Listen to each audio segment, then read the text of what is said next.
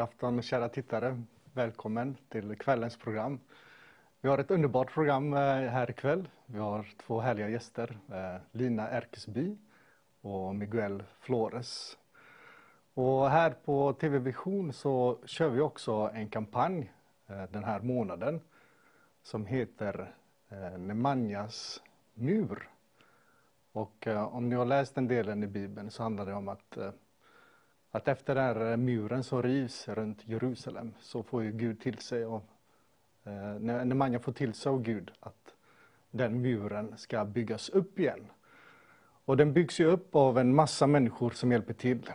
Och alla drar sitt strå till stacken, alla har med sig sin lilla sten eller tegelsten och bygger den här muren. Och på samma sätt i den här kampanjen så är tanken att eh, människor ska vara med, ni som känner det i ert hjärta att det är rätt. Att ni köper en sån här eh, sten och så sätter vi den här muren runt den här kanalen så att den här kanalen får finnas kvar. Så det är det den kampanjen går ut på. Men eh, jag vill också i samband med detta nämna den viktigaste stenen, varför vi är här och varför vi finns till. Eh, jag ska börja med att läsa i, ur vi ska se, Petrus kapitel 2. Det står så här. Se, jag lägger i Sion en utvald, dyrbar hörnsten och den som tror på honom ska inte komma på skam. Och det är den här dyrbara hörnstenen vi ska prata om. Den här dyrbara hörnstenen som inte är en religion utan den, den ger liv, den ger hopp och den ger glädje. Och om ni tänker en hörnsten, en hörnsten använde man, ju- använde innan när man byggde eh, byggnader. Det var liksom den första stenen som man la i ett bygge. Och den stenen var ju den perfekta stenen. Det är en sten som är helt rak och rät. Det finns inga sprickor i den, det finns inga fläckar i den. Och eh, tanken är att resterande stenarna som man sätter i det här bygget, de måttsätts utifrån hörnstenen. Och de här andra stenarna, de linjerar upp med den här hörnstenen. Och det är på samma sätt som vi då med Jesus Kristus, vi ska titta, vi ska söka hans ansikte. Vi ska jämföra vårt liv med hans liv och vi ska tvätta oss i hans ord. För mm, som ni vet så är det lätt då att vi tillsammans svävar iväg i, i våra ambitioner och begär och allt som händer i livet. Och så tittar vi på varandra. Men den vad vi vill göra är att söka hans ansikte som ger oss kärlek och liv och hopp. Så det är det vi ska göra här ikväll. Ehm, Jag vill välkomna in eh, Lina. Ja, tack så mycket. Tack att jag får vara här. Underbart att ha dig här. Mm. Ehm, Du får gärna presentera dig. Mm. Eh, Berätta lite om eh, vem du är och lite bakgrund sådär. Mm. Jag eh, heter Lina Ärkesby då, eh, och är 23 år. Jag eh, är ifrån Frölunda, Göteborg, uppväxt där. Men just nu så bor jag i Sävedalen Mm. tillsammans med två tjejkompisar där. Ehm, Och jag är just nu vikarie på två förskolor, jobbar med barn, älskar barn. Ehm, Och ja, uppväxt i en kristen familj. ehm, Men fick möta Gud för några år sedan. Ehm, Och han förvandlade allting i mitt liv. Ehm, Så jag är så tacksam för det. Ja. Underbart. Ja. Underbart. Skulle du vilja berätta vad, vad, hur såg ditt liv liksom eh, ut eh, innan ditt möte Mm. med Jesus? Mm. Absolut. Jag, eh, ja, men, jag hade liksom alltid trott på Gud och min tro på Gud var väldigt så här, självklar. Eh, jag tvivlade liksom inte på om Gud fanns utan han var väldigt personlig för mig. Mm. Och eh, när jag gick i åttan em, så fick jag verkligen erfara hur Gud började tala till mig eh, Mm. och bara fick förstå att så här, aha, man kan höra Guds röst. Och jag tyckte att det var väldigt spännande. Liksom. Ehm, och sådär. Och under gymnasiet så ja, men jag började ta tid med Gud liksom, hemma och började söka honom och eh, kände att jag var beroende liksom, av att ta tid med Gud för att det blev viktigt för mig. Liksom. Eh, och sen så efter studenten så åkte jag iväg på en bibelskola. Och jag tänkte egentligen då när jag åkte dit så men jag har en bra relation med Gud och jag har haft det bra i mitt liv liksom. Och, för att det var den platsen jag var på och mm. Gud hade börjat göra mycket bara innan jag åkte iväg på bibelskola av att, eh, ja, men att jag fick börja be för människor typ och ehm, fick se att Gud gjorde saker genom mig liksom, mm. och tyckte att det var väldigt spännande. Och jag hade också en bild av att så här, jag ska inte åka iväg på något äventyrligt bibelskola. Liksom. Så jag tänkte, min kompis sa så här, du kanske ska åka och göra en bibelskola som han hade gjort. Och jag var så här, nej, för det där är för äventyrligt för mig, för jag vill vara i Sverige. Mm. Men sen så sa Gud till mig att jag skulle åka till Hawaii. Mm. Ehm, och ehm, sen så visade det sig av olika saker att jag bara kände att jag skulle till en viss skola och den fanns på Hawaii. Kom jag dit och eh, ja, det var där som jag verkligen fick möta Gud. Mm. Ehm, ja. Och hur, eh, vad hände när, i, i mötet? Hur gick det till? Ja, alltså det var ett halvårs bibelskola där um, och jag um, kom dit och det kom upp så väldigt mycket saker i mig. Mm. jag fick inse att så här, oj, det fanns mycket mer tillsammans med Gud än vad jag hade visste om eller mm. vad jag hade varit med om tidigare. Liksom. Och jag började, det kom upp väldigt mycket liksom, sår i mig. Uh, väldigt mycket så här, oj, men jag har nog kanske tänkt, min bild av Gud har nog inte varit helt som den ska. Mm. Eller så. Uh, och när jag fick undervisning och när jag fick läsa mer i Bibeln så var det som att plötsligt var jag hade läst Bibeln innan, men så mm. plötsligt var det som att allt blev levande. Och att jag fick erfara att det liksom var den helige Ande som plötsligt liksom blåste på sitt ord. Så att det mm. verkligen var så här, va? Har det här alltid stått här? Jag har ju läst det här men jag har inte sett vad det står. Liksom. Um, och ja, men jag um, fick verkligen um, erfara Guds kärlek på den platsen. Mm. och jag hade innan för det var då, det var då jag insåg att så här, oj, men jag har ju levt mitt liv utifrån att jag tror att jag behöver liksom förtjäna Guds kärlek eller att jag måste göra saker för honom för att han ska tycka om mig eller att, eh, att jag behövde göra grejer för att han skulle bli glad. Typ. Mm. Och jag tänkte hela tiden lite att han var arg på mig och mm. att han lite så här, att jag inte gjorde tillräckligt för honom och att mm. han lite var besviken och lite så här, eh, ja, men lite så känsla av att så här, förlåt Gud för att allt jag inte gör. Mm. Och jag kände hela tiden mig bara dålig. Så inför Gud och det var ingen som hade sagt det här till mig. Mm. Liksom att Gud skulle vara sån. Men det var bara, jag hade själv bara fått en bild av att mm. Gud skulle vara sån. Liksom. Och eh, så började jag då få undervisning om Guds kärlek liksom. Och jag insåg att så här, oj, jag behöver det här. och eh, det, började, blev liksom ett halvår av att få börja ta emot. Mm. Eh, och att Gud uppmuntrade mig väldigt mycket till att inte göra så mycket utan att så här, låt mig få älska dig. För jag vill älska dig hel. Liksom. Mm. Um, och eh, ja, men det kom upp så otroligt um, mycket saker och jag var så här, hur ska jag någonsin bli fri? Liksom? Eller hur ska jag någonsin kunna bli hel från de här sakerna? För att det jag också insåg var så här, okay, Jesus, han dog på korset för mig. Han dog för allting. Mm. Och när man då inser att man har saker som så här, oj, jag brottas med grejer eller jag har tankar som jag kämpar med. Mm. Det var så här, men Jesus har ju vunnit seger över det här, då måste jag få se det i mitt liv. Att jag inte vill ha saker som jag, tankar som liksom trycker ner mig eller fel självbild eller liksom fel bild av Gud. Jag var så här, alltså Jesus, du måste, du måste göra någonting i mitt liv. Du måste förvandla det här och du måste liksom eh, få ta över. Och det blev väldigt mycket av att jag istället för att lite vara rädd för Gud så började jag springa till Gud med allting. Liksom. För att jag var så här, oj jag klarar mig inte utan honom. Eh, jag måste ha honom. Och när man vet om att Gud, eller det som jag verkligen fick erfara var att Gud var min pappa. Eh, och att inför en god pappa så behöver man inte bevisa någonting mm. utan man är älskad liksom, för att jag existerar. Mm. och att han var en stolt pappa.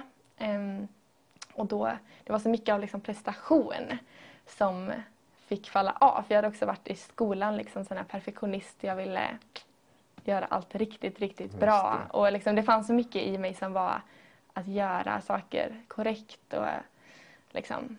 Men det blev så mycket prestation och det blev också prestation inför Gud. Mm. Eh, och Gud fick liksom ta bort det helt och hållet och det är så otroligt skönt.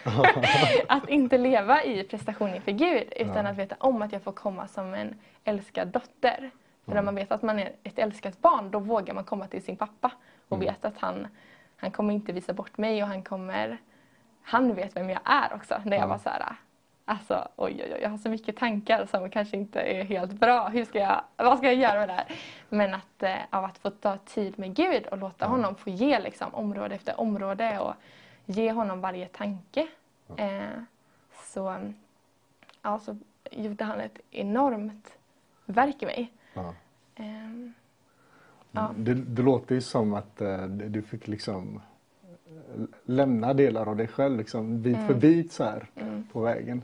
Finns det någonting så här särskilt som du minns liksom där på Hawaii? Någon mm. sån här händelse eller mm. som, eh, som har fastnat i ditt minne? Ja, men för att en sak som kom upp där under skolan var att jag insåg att jag har känt mig jätteovärdig i mitt liv. Mm. Och att jag har kämpat mycket med eh, att eh, inte våga tränga mig på, att inte ta någon plats, att vara lite så försiktig, inte våga liksom fråga om jag får vara med om det är några som umgås så har jag lite såhär, ja men mm. de kan umgås, ja, det är okej. Okay. Mm. liksom, jag behöver inte tränga mig på. Mm. Ehm, och kände att jag kanske inte heller förtjänar det eller att de inte kanske skulle vilja att jag var med eller mm. sådär. Och det var en dag som jag hade tid med Gud och plötsligt så såg jag liksom mitt liv. Må, alltså många olika minnen, olika sekvenser i mitt liv där den här ovärdighetskänslan har funnits med. Liksom. Mm. Eh, och det var jätteuppenbart att det var Gud som tog upp det här. För att sen i slutet av det här så, och då jag, var jag så här, oj jag har verkligen levt under det här länge. Mm. Liksom. Så lång tid av att jag inte ens märkt det. Men plötsligt så kom det bara upp och jag är så mm. tacksam att Gud tog upp det. Liksom. Eh, för jag behövde ju inte ha det. Mm. Eh, men då så i alla fall så visade Gud mig en bild över hur jag var i en sandlåda. Eh, också under det här halvåret så såg jag så mycket bara bilder av hur jag var som ett barn, som en flicka och hur Gud var som min pappa. Eh, och det var otroligt att se det eftersom jag då också hade levt under att tro att jag lite så här, ja, jag vet inte. Ja, det var fantastiskt i alla fall av att Gud visade sådana saker. Men då den här bilden var att jag var i en sandlåda och Gud som eh, fadern han är var med mig i sandlådan och lekte där och så var det två andra flickor längre bort. Och jag såg dem och var så här, ah, ja, de kan leka där, de har det ju kul utan mig, det är ingen fara. Jag har det kul här själv. Liksom. Eh, jag är självständig. Typ så eh, och så tog fadern min hand och så ledde han mig till de här tjejerna. och eh, så sa han så här, titta, här är Lina! Och de här tjejerna bara Lina! Och så här, kramade om mig och vi började leka och hade liksom jätteroligt. Um, och sen så var den bilden slut och efter det, alltså i den bilden så blev mitt hjärta helt läkt mm. från ovärdighet. Som jag hade haft i typ hela mitt liv. och jag var helt, alltså jag var så chockad över att, för att jag tänkte också så här, okej okay, eller jag kan också berätta en annan grej som eh, Gud visade mig för att det var då så mycket tankar och liksom att jag insåg att jag kämpade med jobbiga tankar om mig själv eh, som jag visste att så här, det här vill jag inte ha i mitt liv och jag tror inte att Gud tänker det här om mig. Mm. um, och eh, jag var också så här, men hur ska jag någonsin bli fri? Hur ska jag någonsin bli hel? Eh, och så visade Gud mig en bild en dag också eh, av att jag var då en flicka igen och jag var hos en läkare. Och eh, jag kom in där och jag såg att jag hade köttsår på hela min kropp liksom, och hade panik och bara ah! Jag vet inte vad jag ska ta mig till. Liksom. Och så började jag ta bandage och linda in min arm i det här och sådär. Ehm, och så stod det en läkare bredvid mig hela tiden, så här, superlugn och trygg och kärleksfull och mild liksom. Och så stod han bara och log mot mig så här. Eh, och så efter ett tag så sa han så här att Lina, jag är din läkare och jag vet hur jag gör det här och jag vill gärna hjälpa dig. Eh, och så tog han min hand, så satte han mig på en brits och så satte han sig på knä framför mig och så la han sina händer så här jätteömt på mig och då försvann alla köttsår och det var liksom inte ens några ärr kvar. Eh, och den bilden eh, hjälpte mig så mycket och har hjälpt mig efter det också. Av att när det är, så här, när det är tankar man har eller man inser att man behöver frihet på olika områden eller bli hel på olika områden. För mig var det med mitt hjärta liksom. Så är det, alltså Gud är vår läkare och han är vår befriare. Amen. Och det är han som gör det. Och det är han som vet hur han ska göra det. Vi vet ju inte. Men han vet ju också precis allt vi har varit med om. Och därför är det ju han som också kan upprätta det. Liksom. Ehm, så att det halvåret var så mycket av att få möta hans kärlek och hur god han var. Och att jag föreställde mig också att okej okay, jag behöver frihet, det kommer nog se ut på ett visst sätt. Liksom. Men att det var inte alls på ett visst sätt. För att han mötte mig på ett helt annat sätt än vad jag ens hade kunnat mm, liksom, tänka ut själv. Ja, eh. det, är så, det är så underbart det du berättar. För ja. här är liksom, det här är ingen religion utan det här mm. är något Alltså det är en omvandelse man får vara med om. Mm. Jag tycker det är väldigt eh, alltså, ja, underbart att höra. mm. och det är det här kärleksbudskapet som det handlar om då. Med, att uh, vända sig till Jesus Kristus. Så... Mm. Hej! Vet du om att i varje tid så gör Gud någonting? Någonting starkt, någonting fräscht, någonting som förvandlar andra människors liv. Man kan kalla att han bygger någonting. Precis som Nehemja byggde en mur för att beskydda Jerusalem. I den tiden var det Gud gjorde. Guds församling kallas ibland för ett Guds hus. Och vi kallas för levande stenar. Så varje tid så bygger Gud någonting och han bygger det med vårt bidrag. Du och jag är kallade att vara en del av att vara byggnadsarbetare i hans rike. Att bidra med någonting så hans rike blir starkt. Vision Sverige är ett Guds verk idag som jag tycker är väldigt fräscht. Vi har precis avslutat en konferens som heter Frihet har ett namn. Många människor har fått höra om Jesus. Många människor har tagit emot Jesus. Många människor har blivit berörda under den här konferensen. Det finns mycket annat som, som Vision Sverige idag är banbrytande i. Vi har program på arabiska, vi har det på dari för afghaner. Vi har det på spanska, vi har det på serbokratiska och vi snart även ska ha det på somaliska. Vi bryter ständigt ny mark i Vision Sverige. Och vi har även program där vi talar till företag som heter En god förvaltare. Och nya program kommer att komma som är jättespännande. Men det här kan inte byggas utan din hjälp. Vi behöver att du står med oss och ger ditt bidrag, din tegelsten i att bygga den här muren tjock, stark och kraftig. Och just nu har vi en drive där vi vill få tusen personer att ge 500 kronor var och vara med och bidra med att bygga muren starkare. Vill du vara en av dem som ger 500 kronor i månaden så kan vi bygga den här muren och göra det här verket starkt. Jag tror Gud kallar många av er som sitter nu och tittar här att vara en del, att vara en byggare. Inte bara vi som står och talar i TV, utan du, tillsammans med dig, så bygger vi det här verket.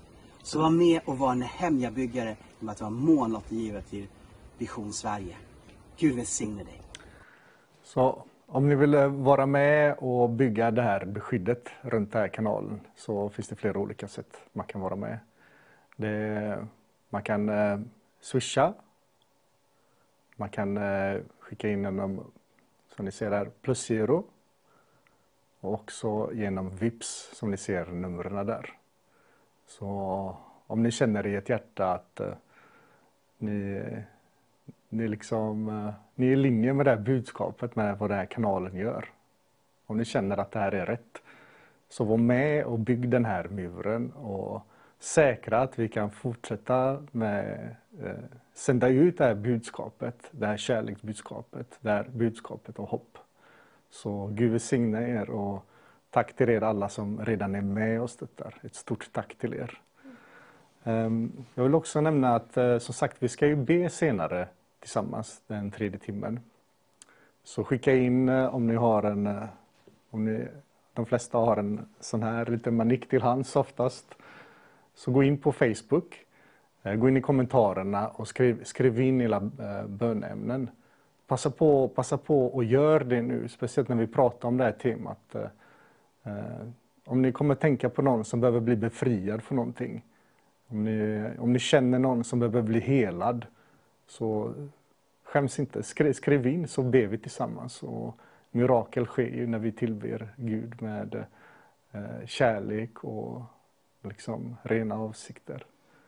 Så vi har också förbedjare som är med ikväll faktiskt. Vi har ett par, tre stycken som sitter med telefoner i handen och man kan ringa dem. Så om, om ni känner att ni behöver prata med någon så har ni det numret nere i hörnet, 08-numret. Så då kan ni ringa och prata med någon och så kan ni be tillsammans eller någon kan be för er. Um, ja, Lina, alltså jag känner dig, eh, alltså så här, man blir ju alltid, på något sätt är det alltid på nytt när man får höra det här. Och vissa saker tåls ju upprepas. Och jag, jag, vad jag kände var essensen lite av vad du sa där är det här när du fick känna att Gud, Gud älskade dig. Att, eh, att han älskar dig villkorslöst. Mm. Så försvann alla de här tankarna om prestation och, mm. och det, det, rann, det rinner av bara. Att, ja, hans nåd finns där för oss mm. alla. Yeah. Um, om vi fortsätter där du var, du får gärna berätta mer vad som hände där på det här lägret som du var i. Mm. Eh, ja, men eh, det var som sagt tre månader av eh, jag trodde också att jag kom dit för att jag visste att det var en missionsskola. Så vi skulle ut på mission sen och en missionsresa. Eh, och, eh, men jag fick ju då mig en liten chock av att det verkligen var att Gud ville ta mig så djupt eh, i intimitet med honom själv. Ehm, och för mig blev det ett helt nytt sätt att tänka på vem Gud var för att som sagt så började jag springa till Gud och Gud blev min vän och eh, min far och min pappa. Ehm, och liksom att han är fullt helig och att det gick så mycket hand i hand under det halvåret av att förstå hans helighet, hur god han är, hur liksom han är, han är verkligen Gud. Ingen är som honom, men att han också är så otroligt personlig. Um, och att man kan få leva så nära honom och få vandra med honom och att inte, vi lever inte som slavar av att så här, vi ska göra saker för honom. Utan vi lever med honom. Och han har alltid velat liksom ha en, alltså vara bland sitt folk. Mm. Eh, och vi behöver inte vara rädda för honom för han är bara god. Och eh, ja, men, det var så mycket av att hans kärlek smälte mitt hjärta liksom och att jag fick eh, men ibland bara satt jag och tog emot och liksom var i Guds närvaro och gjorde inte så mycket. Liksom. För jag var så van vid att säga jag ska be och jag ska eh, minsann ja, jag var också så mycket att jag bara pratade och pratade och pratade och bara Gud du vet det här och du måste göra det här och du la la la liksom så här helt ho så och sen så fick Gud liksom bara så här, låta mig slappna av och bara så här han vill bara vara med mig liksom. han är min pappa och jag behöver liksom inte göra mig till för honom. För han känner ju mig och älskar mig och att man fick, jag fick liksom börja ha en sån äkta relation med Gud. Jag säger inte att jag inte hade en äkta relation med Gud innan men det blev liksom att man får komma äkta inför honom. Av att inte, dels att inte hålla någonting ifrån honom för att jag också insåg det att så här, okay, i honom finns allt. I honom finns det bästa någonsin. Um, i honom finns livet och att uh, det finns full frihet och det finns full upprättelse från grejer även om man har kämpat med grejer i hela ens liv. Så är Gud den som verkligen kan göra en hel på riktigt. Eh, och att man inte behöver gå runt och leva i massa sår från saker som har hänt eller liksom, saker man varit med om utan att Gud eh, har ju betalat ett pris för att vi ska mm. få vara hela. Ehm, och, ehm, jag tänkte ja. fråga dig så här, nu, nu, jag vet ju lite hur det funkar. Man kan tänka sig att det sitter människor hemma nu och så mm. tänker jag men han kanske bara älskar henne. Mm. Han kanske inte älskar mig. Mm. Vad hade du velat säga, vad du velat säga till dem om du vänder dig direkt till dem? Ja. Till dig eh, så vill jag säga att eh, det är inte att Gud går förbi någon utan han har utvalt oss var och en och hans ansikte lyser över var och en av oss. Och Eh, vi får vara så, vi får komma frimodigt inför honom. Eh, för han älskar oss och han kommer aldrig eh, visa bort dig. Eh, och att kom så äkta inför Gud. Eh, inte för att du inte gör det, men att bara låt honom få liksom veta allting i ditt liv. Eh, för att han älskar att få se allt i ditt liv och låta honom liksom få ta det och, ja, och be att han bara, Jesus du måste möta mig med din kärlek. Jag måste ha mer av det. Eh, ja, för han älskar dig så mycket. Mm. Ja. Tack för de orden. Det, finns ju ingen tröskel till honom egentligen. Vi, det, ibland så känns det som att vi själva inbillar oss att det är en jättehög tröskel. Men han, han är ju här hela tiden. Han är ju Exakt. med oss Ja. hela tiden. Ja. Och väldigt ofta så är det vi som är tröskeln. Det är inte Mm. liksom hos honom utan är hos oss det ligger någon tröskel. Och Exakt. Den kan man ju ta bort. Mm, verkligen. Och för mig var det så stor skillnad av att, för typ på gymnasiet minns jag att jag tog tid med Gud. Och så tänkte jag så här, så, eller jag hade tid med Gud och sen när jag typ var i skolan så, så kändes det som att så här, okej jag har inte ens tänkt en tanke på Gud idag. Och så kände jag mig dålig liksom. Eller att det kändes som att jag var med Gud när jag var med Gud. Mm. Liksom. Och att när jag har min tid med Gud, då, då är jag med Gud. Och jag vet, man visste ju egentligen att här, Gud är överallt och han är med mig. Liksom. Men när jag fick erfara hans kärlek liksom, och att han är en god pappa som är vid min sida hela tiden så blev det så mycket av att, av att just det här av att få vandra tillsammans med Gud. Och att det inte finns någon skillnad av liksom, plats utan att jag kan ha en konversation med honom överallt. Och han kommer aldrig med fördömelse. Eh, för jag levde mycket i fördömelse och kände att jag ja, men, bara levde i att så här, förlåt, förlåt, förlåt Gud, förlåt, förlåt, förlåt Gud. Liksom, för allt som, och vi, absolut att vi verkligen ska omvända oss. Och när vi har gjort fel så ska vi verkligen komma och be om ursäkt till Gud. Men att vi behöver inte gräva bara i att så här, bara hitta fel i oss. Utan att Gud, eh, ja, han är kärlek och hans kärlek Eh, vi kan vara så trygga i att komma och bara vara med honom. Eh, och att det är spännande att få leva ett liv tillsammans med honom. Eh, där man vet att han är glad.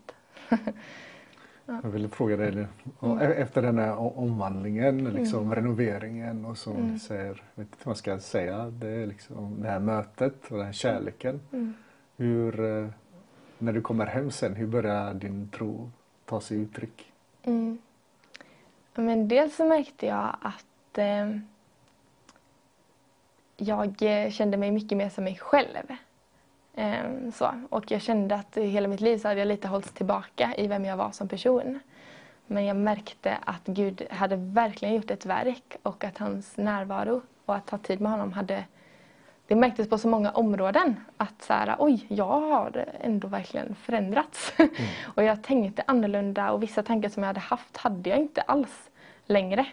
Eh, och jag kände att, eh, men bara av att jag som person fick blomma ut i vem jag var.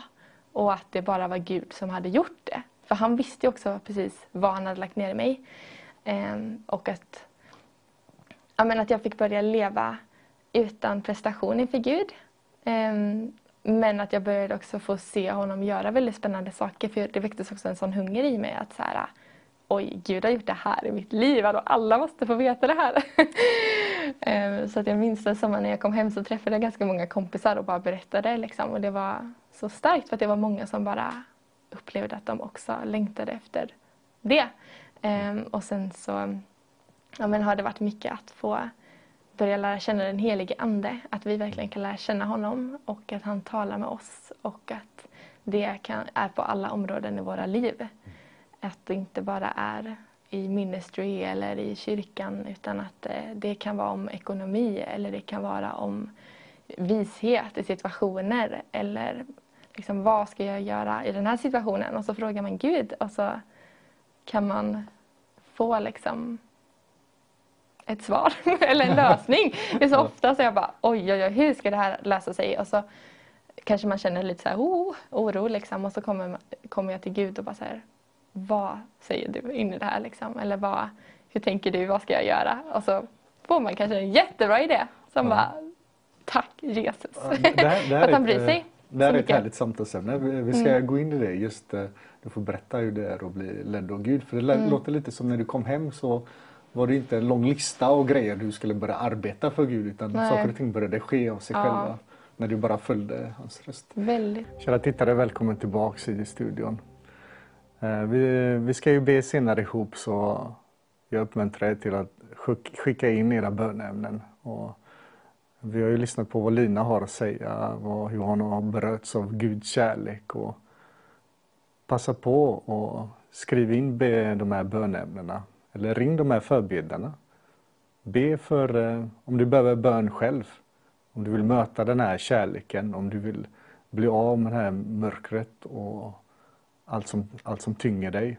Passa på och skriv, skriv in det eller ring oss. Ehm, Ja, Lina, vi, vi pratade lite om det här att bli ledd av Gud och bli ledd av Anden. Mm. Skulle du vilja berätta vad som började hända i ditt liv? Mm. Men det blev, blev just eh,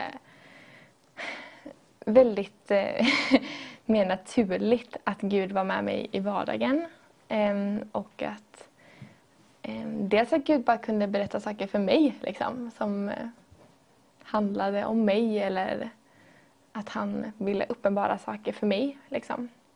För att han, vi kan ju få lära känna honom så mycket. Ehm, så det har han bara fortsatt att göra, att bara visa saker för mig. Men sen också men bara dels av att, att när vi ger liksom våra liv till Gud, jag blev så här, alltså Gud du får allt i mitt liv, gör vad du vill med mitt liv. Det blev liksom min respons när jag fick möta Guds kärlek. För att det var det mest naturliga för mig att så här, Jesus, du, jag är din liksom. Eh, du är min. eh, och jag gör vad du vill med mitt liv. Liksom. Och det var också min bön typ under det här halvåret. Att säga Gud, du får mitt hjärta. Gör vad du vill. Eh, och att, ja, men bara det här att inte hålla något ifrån honom. Men eh, vad skulle jag säga med det här? Och vad, vad började hända Ja. Mm. se- efter den här bönen, efter att ha bett dig så många gånger? Ja, nej, men det? som framför allt började hända var att jag plötsligt blev väldigt frimodig. och jag, det var ju Gud som gjorde det. För att folk också började säga så här, Lina du är modig. Och jag bara, "Uh, nej. Jag hade aldrig sett mig som en modig person. Liksom. Jag var ju den här, jag är inte äventyrlig, jag ska vara i Sverige. Liksom. Men eh, så började jag förstå att okay, Gud har gjort mig modig. Ehm, ja, så att jag ja, men dels bara mötte människor, att jag ville berätta för människor om Jesus. Och att innan så kände jag ju prestation kring de här grejerna. Men när jag hade fått möta Guds kärlek så var det så mycket att så här, alltså ni folk måste få, få höra liksom. Ehm, men att den heligande Ande men ledde till människor som jag fick ha samtal med ehm, och började ta mig ut liksom, i evangelisation. Och att det började bli naturligt ehm, i mitt liv och att jag ville att det skulle vara naturligt i mitt liv av att liksom få vara öppen för att den helige Ande plötsligt skulle göra någonting eller säga någonting. Och jag tycker att det kul, jag brukar kalla det att jag går på äventyr med Gud. Men ibland kan jag bara gå ut så här, jag har ingen plan. Medan så här, oh, Gud nu är det du och jag, vi får se vad som händer. Och så plötsligt kanske man bara blir ledd till, typ en dag så gick jag till en sjö och bara satt där och fikade och sen så plötsligt så kommer det en man och sätter sig bredvid där och så fick vi ha ett fantastiskt samtal. Och eh, det kändes som att Gud verkligen ledde det samtalet. Eh, och att jag älskar att det kan få vara så av att saker bara händer. Eh, för att man kan få, bara, få vara öppen för att säga Gud, är det någon som är runt omkring mig som jag ska prata med? Eller sådär. Men det är också Gud fått visa så mycket att han är så praktisk också. Att han hjälper mig med praktiska saker och att man, man kan fråga honom om precis vad som helst. Och det har ändå Gud sagt till mig någon gång, att han är inte rädd för att få frågor. Liksom. Utan han, han älskar ju att vi dels frågar honom för att vi liksom vill lära känna honom mer. Men att också att så här, ja, men som vi pratade om, om man stöter på problem eller i relationer med människor. Att så här, Gud vad ska jag göra i den här relationen? Liksom? Eller om det är saker som, inte, ja, men som bara inte fungerar. Att man kan komma till Gud och få lösningar på saker. Eller bara perspektiv eller vision över grejer. Eh, och att ja, men, jag frågar honom liksom så här, men vad är nästa steg för mig? Vad ska jag jobba med? Eller vad ska jag göra nu. Eh, och jag, han har lett mig till massa olika saker de senaste åren. Eh, men där det har fått vara att liksom steg för steg, bara så här, men vad är det tid för nu? Eh, och att Gud kallar ju oss in i så mycket olika saker, vilket är så spännande. Mm. Ja. Jag vet att du, du är med i Hope for this Nation här Ja. i Göteborg. Mm. Skulle du vilja berätta lite om, om vad ni gör och Mm. med evangelisationen till exempel som ni har? Ja. ja, men vi är ett team på ungefär 20 personer. Ehm, Så att vi är en rörelse som eh, vi älskar Jesus och eh, alla har fått erfara att Gud eh, är på riktigt och att vi har fått bara känt att vi, han har väckt oss till hans kärlek. Liksom. Ehm, Så att eh, Gud har fört oss samman. eh, vi kommer från massa olika ställen från början och är med i olika sammanhang, olika samfund, olika kyrkor. Eh, men vi åker runt för att betjäna församlingar, för att eh, bygga upp och ehm, vi samlar mycket till lovsång, till att söka Gud ihop, att få vara i hans närvaro och bli förvandlade av honom. Liksom. Eh, och att vi tror att lovsång verkligen gör så mycket med platser också. Av att eh, Guds närvaro får, vi får bjuda in Guds närvaro och att Guds rike kommer när vi lovsjunger honom. Ehm, så vi eh, lovsjunger mycket. och vi reser runt, inte nu under corona då har vi inte rest runt någonting så mycket. Men ehm, eh, vi samlar också och eh, leder ut evangelisation då. Ehm, så att i Göteborg samlas vi varje torsdag och går ut och möter människor. Och vi har gjort det under, jag tror det är två år ändå. Eh, varje torsdag nästan. Kanske inte exakt varje torsdag men väldigt, eh, alltså kanske inte under sommaren och vintern exakt men eh, annars gör vi det i alla väder. Men eh, det är så häftigt att se att Gud, eh, han möter med människor i Sverige. Ja. Och han möter med människor på stan, mitt i deras vardag, på väg hem från jobbet eller vad de än Skulle kunna gör. så här, om Mm. sig, om du ger ett exempel också i relation till det som, blir ledd av anden. Ja. Ett exempel när ni samlas och så, vad är det som händer under en sån, vad är det som kan hända under en sån kväll? Ja, men vi brukar alltid, eh, vi samlas liksom och eh, sen så efter ett tag så går vi ut i smågrupper och så brukar vi bara uppmuntra alla till att lyssna in Gud. För vi tror att alla kan få höra Guds röst och att det är något spännande att få börja upptäcka hur Gud talar med en. Så vi brukar eh, säga att så här, men, Gud kan peka på någon plats eh, i Göteborg eller eh, någon person eller något liksom klädesplagg eller sånt där. Och eh, så ber vi och frågar Gud, liksom, är det något särskilt är det någon särskild plats vi ska till idag? Och så går vi dit. Eh, och upplever man inget så går man runt bara. Men vet om att Gud är med och leder. Ja. Eh, men det är så häftigt att eh, få se att Gud leder till en plats. Och så står man där och bara, okej, någonting, jag väntar på något här nu liksom. Och så kommer kanske den där personen med det där klädesplagget som man har tänkt på liksom. och det är så ofta som, ja, men, vi var i Skåne nu Ehm, och eh, då var det några som stod utanför en mataffär för de hade upplevt att de skulle gå till en mataffär. Och så stod de där och väntade och så satt en man på en bänk där.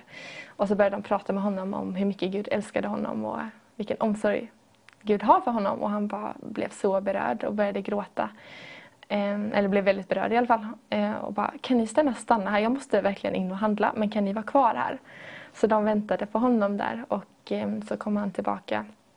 Han hade handlat. Eh, så fick de berätta mer om Jesus och han, han grät och var så berörd. Eh, och han sa, ja det var så konstigt för att jag hade inte alls tänkt gå hit men så bara mm, kände jag att jag måste gå till utanför affären. Och så kom ni hit och de berättade att så här, och vi upplevde att vi skulle gå till affären. Och då förstod ju han att det var Gud som hade fört dem samman liksom. För att bara visa hur mycket han älskar honom. Ehm, så det är mycket sånt där man märker så här att, eh, ja men nu när vi var i Skåne också var det någon som kom som vi pratade med och som sa att så här, alltså tack för att ni kom fram till mig just idag. Ehm, och andra där det är att så här, man kanske bara får en aning om att så här, jag behöver nog prata om den här personen, med den här personen. Så går man till den personen och så, eh, för det var en som upplevde att hon skulle gå fram till en tjej. Så hon fram till henne eh, och det visade sig att hon var så redo för att ta emot Jesus och visste så mycket och hade hört mycket om Gud liksom, men hade aldrig gett sitt liv till Jesus. Och eh, där den här tjejen fick vara med och bara leda eh, henne till att ta emot Jesus och leda henne vidare liksom, in i hennes nya liv. Liksom. Eh, men det är så häftigt av bara så små aningar.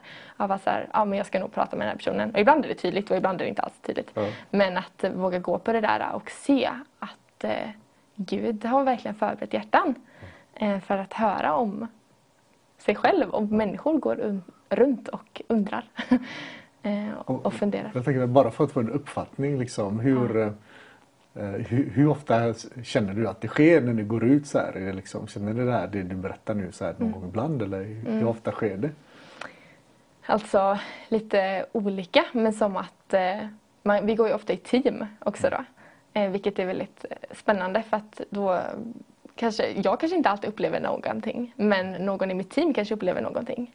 Eller jag kanske ehm, men jag tror att det är en resa av att få börja lära känna Guds röst och att ehm, få se att det håller. Och att ehm, ja, jag har absolut gånger när jag går fram till människor och upplever ingenting. Liksom. Men jag vet ändå att Jesus älskar dem. Och de är så värda att få höra eh, om vilket liv de kan få. Och vad Gud har gjort för dem. Liksom. Eh, så att det, ja, man har ju också samtal där det är så här, jag vet inte, men jag, nu går jag fram till dig för att du är älskad av Gud. Eh, och eh, det är inget fel med det heller. och om man känner så här, ja, men jag går runt och jag upplever ingenting så är det ingen fara. Eh, för att Gud bor i oss Ja. och det är honom vi får presentera. Och det som också var, var så spännande med av att jag fick möta Guds kärlek, för innan var jag lite så här amen, jag kände aldrig mig redo för att göra något sånt här. för jag kände ja, jag, har inte tillrä- jag har inte förberett mig tillräckligt och jag har inte läst Bibeln tillräckligt mycket idag för att kunna göra detta. Och det var så mycket att jag liksom aldrig kände jag att jag skulle kunna vara redo. Eh, men sen fick jag inse att så här, okay, men Gud bor ju i mig och eh, det är han som jag får presentera och jag har fått lära känna honom. Och eh, ja, jag behöver inte vara rädd för det där. Liksom, av att, och sen så kanske ibland får man frågor som man inte vet svaret på. Eller så här, någon gång fick jag en fråga, bara, det här är- har jag aldrig ens funderat på men bra att du ställer den här frågan, jag vill också ta reda på det här. och att kunna vara så ödmjuk och liksom avslappnad i att vi har ju inte heller alla svar. Och vi försöker inte övertyga någon utan vi får bara presentera Jesus och så eh, veta om att den helige Ande får verka i deras liv. Liksom. Låta, låta hans kraft verka. Ja, det är ju bara det. vi kan ju inte göra det eh, i vår prestation liksom. Det går inte. Jag tänker mig Mm. om, du, om du har någonting du vill säga till tittarna just nu Mm. så får du gärna göra det. Ja, eh, jag vill bara uppmuntra dig med att Jesus älskar dig, att det finns mer i honom Ehm, och att Gud är där du är. Ehm, och han känner dig och han skulle aldrig vända, liksom, vända bort ifrån dig utan han är nära dig. Ehm, och det finns ingen skam eller någonting sånt av att inse att man kanske behöver bli hel eller behöver bli läkt eller behöver bli fri utan säg det bara till Gud att så här, Gud, jag eh, kämpar med det här. Du måste ta det här och veta om att han, det är han som gör det. Ehm, så jag vill uppmuntra dig med att bara våga springa till honom. Ehm, för han älskar dig så mycket och han är en god far. Ehm, och du är hans barn. och det är ett spännande liv vi får leva. Där vi får ta emot av hans kärlek och göra allt utifrån den platsen av att vi älskar det och att det är hans kraft som får verka genom våra liv. Ehm, Så det finns noll prestation i hans rike utan vi är älskade barn som får gå med honom. Så jag vill uppmuntra dig till att bara fortsätta komma äkta inför honom och ge honom allt. Ja. Lina, tack så mycket. Ja. Det var väldigt upplyftande att få höra vad som har hänt. Och Mm. liksom den här kärleken och hoppet, det smittar av sig. så, tack så mycket. Tack för att du kom hit. Hej och eh, varmt välkomna till Sverige Live. Och eh, nu kör vi någonting som eh, vi kanske aldrig gjort på Vision Sverige. Det är att vi bygger ju en andlig mur runt stationen. Och den här kampanjen som vi kör just nu heter Nehemjas mur runt Vision Sverige. Och vi inbjuder dig att vara med oss och bygga den här andliga muren. Och inte bara göra det bara för att jag gör det imorgon. Jag tänker på, gör det idag. Jag har precis eh, skickat iväg en 500-lapp för en tegelsten. Och titta vad jag har med mig. Det här är ju en tegelsten, eller hur? Det är ju inget, eh, ingen utopi, det är ju sten. Så bygger man Precis som på Nehemjas tid. Man byggde ju muren runt Jerusalem. Man hade ju... Man arbetade. Med, med andra handen så hade man en vapen. Ett vapen för att eh, de var rädda för att de bli, kunde bli anfallna. Så idag också. Vapnet är ju Guds ord. Vi läser ju detta. Vi, vi, vi går ju efter bibelordet. Men också handlingar det måste vi göra också. Att vi gör detta tillsammans. Så jag skickar iväg en andlig tegelsten till Vision Sverige. Jag hoppas att du gör det också. Var med den här kampanjen, augusti månad. Var med och bidra med 500 kronor. Köp en tegelsten så kommer du vara välsignad.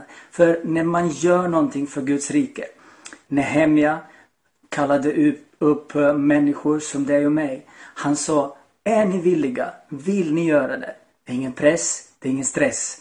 Så samtidigt som också idag, så många år sedan, så säger vi till dig, det är ingen stress, det är ingen press. Men om du vill så kan du. Du ser ju numret på skärmen. Du kan swisha, du kan eh, skicka genom plusgiro, bankgiro, du kan vipsa om du är från Norge. Men var med vi behöver tusen människor som köper en tegelsten. 500 spänn. Är du med oss? Tack så jätte, jättemycket. Gud välsigna dig. Vi behöver bara 999 kvar. För jag skickar iväg en just nu. Var välsignad. Hej då. Ja. Hej kära tittare, välkomna tillbaka in i studion. Eh, tack så mycket för att ni är med oss. Tack så mycket för att ni stöttar oss. Eh, vi, är, eh, vi har fått en ny gäst här med oss. Miguel Flores. Ja. Välkomna in i studion. Ja, tack så jättemycket. Miguel, presentera dig gärna vem du är. Ja, jag heter Miguel Flores, jag kommer från Chile och har bott i Sverige i 40 år. Lämnade mitt land när jag var 21 år. Eh, bodde i Ecuador innan och sen eh, hamnade jag i Sverige eh, för 40 år sedan. Då. Så hittade jag min fru här, bildade familj och eh, för 33 år sedan, eh, efter sju år, så fick jag verkligen möta det som verkligen jag har längtat. Och jag hade sökt efter så många år och det var att det här i Göteborg då, i Tronsväg heter församlingen, så blev jag, jag blev bjuden på en, på en möte då, en kristen möte. Och eh, jag befann mig i en kris, en, en personlig kris. Och då, då fick jag verkligen eh, uppleva det, den kärlek och den där kraften som vi ibland talar om och vi pratar om. Och, ja, det, var, det var wow, det var helt underbart. Och ibland vi har väldigt eh, lätt att vi kan glömma det som vi har gått igenom, vi har upplevt då. Det är 33 år sedan, det är ganska lång tid innan. Men jag, när Gud påminner mig, den helige Ande påminner mig om det som jag gick igenom och den, den, den upplevelse jag fick eh, när jag sa ja till Jesus. Eh, och hela mitt liv förvandlades på ett sånt fantastiskt sätt. Mm. Så att eh, ah, man är otroligt tacksam till Gud, verkligen. verkligen. Ja, verkligen. Jag tänkte fråga vad, om, om du vill berätta vad var det som ledde upp till det mötet? Liksom, vad hade du ja, jag genomlevt i ditt liv? Jag tycker jag har varit en sökare mm. i hela mitt liv eh, på något sätt. Har alltid tittat uppåt och och, och jag var lite... Eh, jag var med i en sån där lite hippierörelse som var väldigt stark i, i den, eh, den stad jag växte upp i. Det hette Via Alemana och det betyder Villa Tyskland. Och det föddes mycket eh, hippie var väldigt starkt där. Alltså många levde i kommunitet och man arbetade med, med händerna och så flyttade tillsammans. Och, och så försökte hitta den där eh, peace and love som man kallar frid och, och, och kärlek. Då. Och eh, då började man läsa böcker och yoga, meditation. Jag är född i en katolsk, katolikland då. Mm.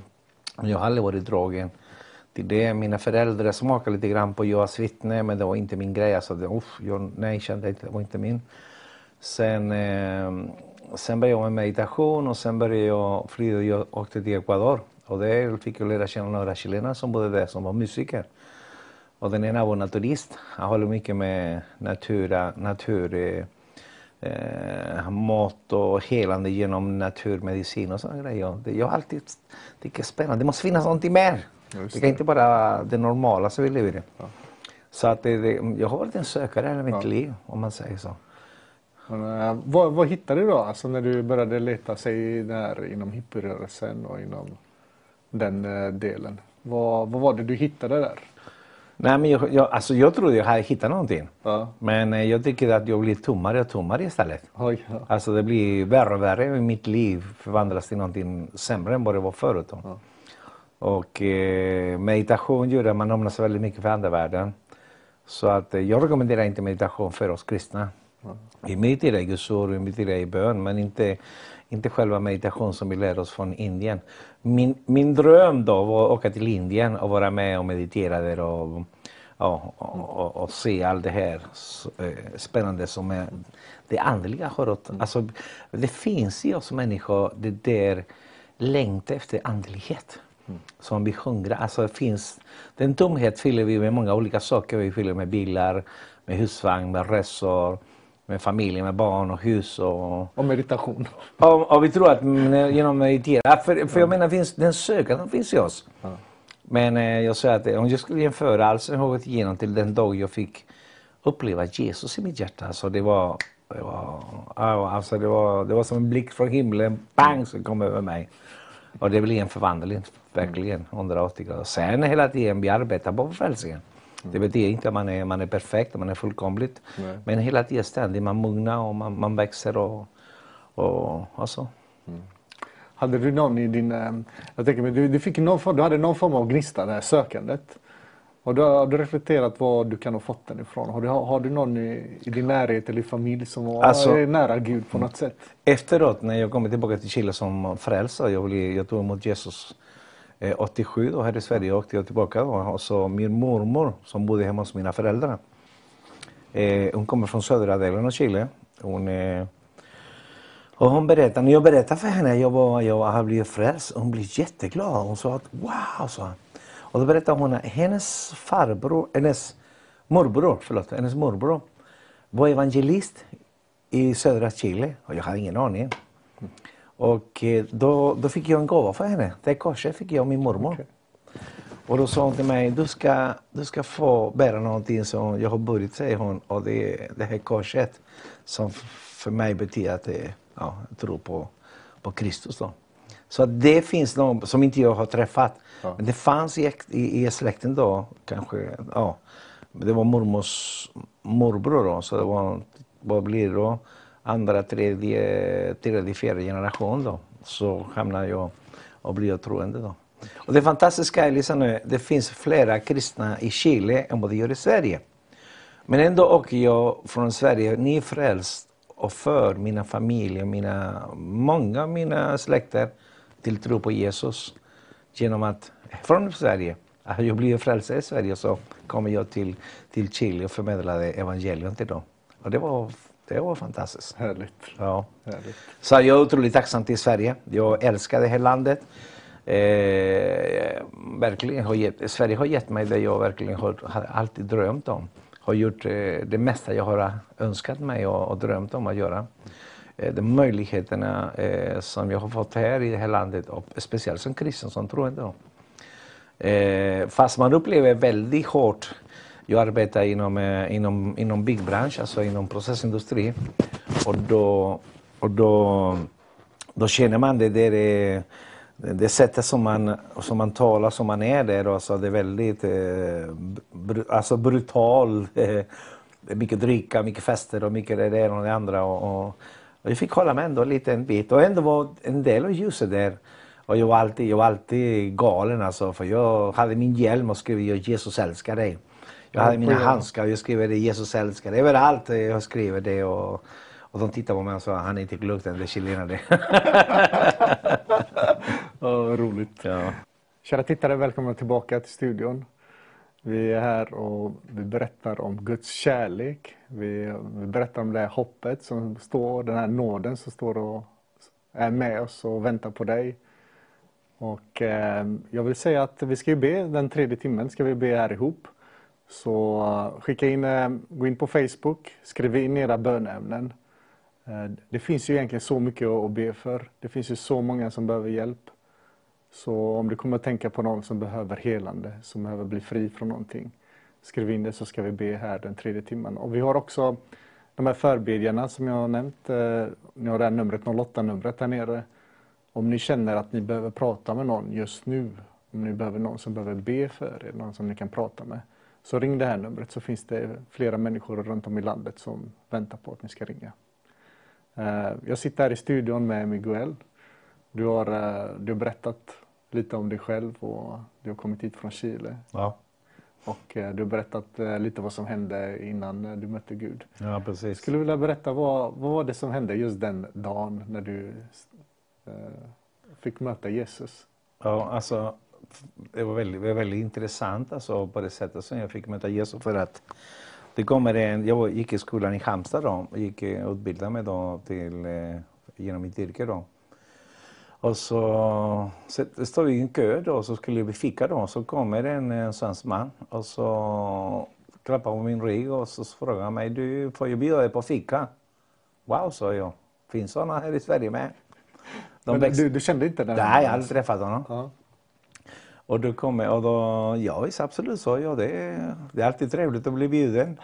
Jag tackade inte nej och så blev vi kompisar och så då började han berätta för mig att han var troende, han var kristen. Och jag frågade om jag tror, det är klart att jag tror så. För, för, för mig att tro på Gud var normalt.